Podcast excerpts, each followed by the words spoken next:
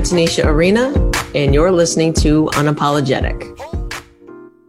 Here we are, days after the uh, election, and Biden won, and Biden won, and Biden won.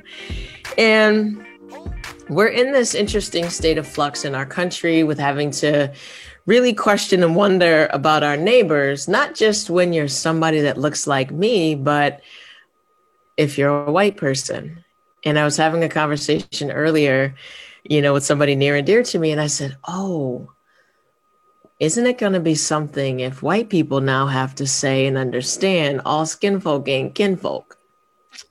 Because in the black and brown community, we understand what that means that there are people that look like us, that don't identify with their blackness, that are very much anti black, that will uphold white supremacy and all of its musings, because yes, you can be a black or brown person and do that. And what it means to the rest of us is that although that person looks like us, they're really not about us. Now, what does this do for white people?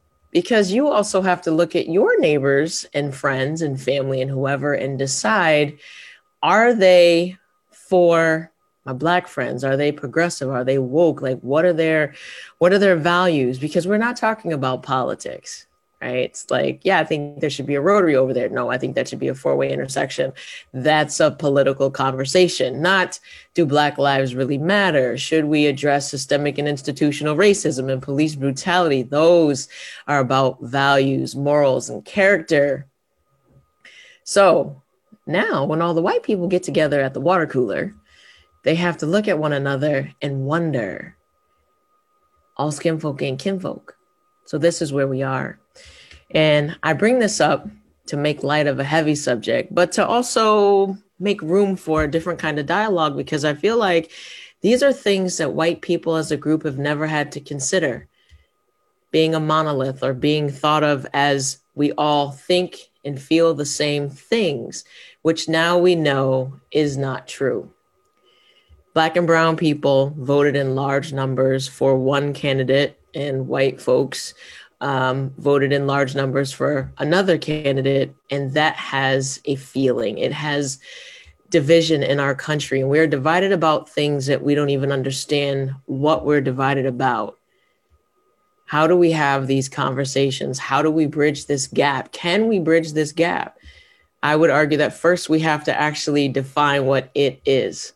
And it is that thing of what does your whiteness mean to you? Having to actually consider white as a category other than the default because now it's not. And that also comes with feelings because as a white person, have you ever had to identify your whiteness? Probably not. And there's that white privilege. So, again, for somebody that looks like me in this body and understanding all skin folk and kinfolk, now there's another group that has to consider what that means and figure out how to have conversations across that difference and then have more conversations across difference in the bigger picture in our communities. And then maybe we can talk about how do we move forward with healing for all of us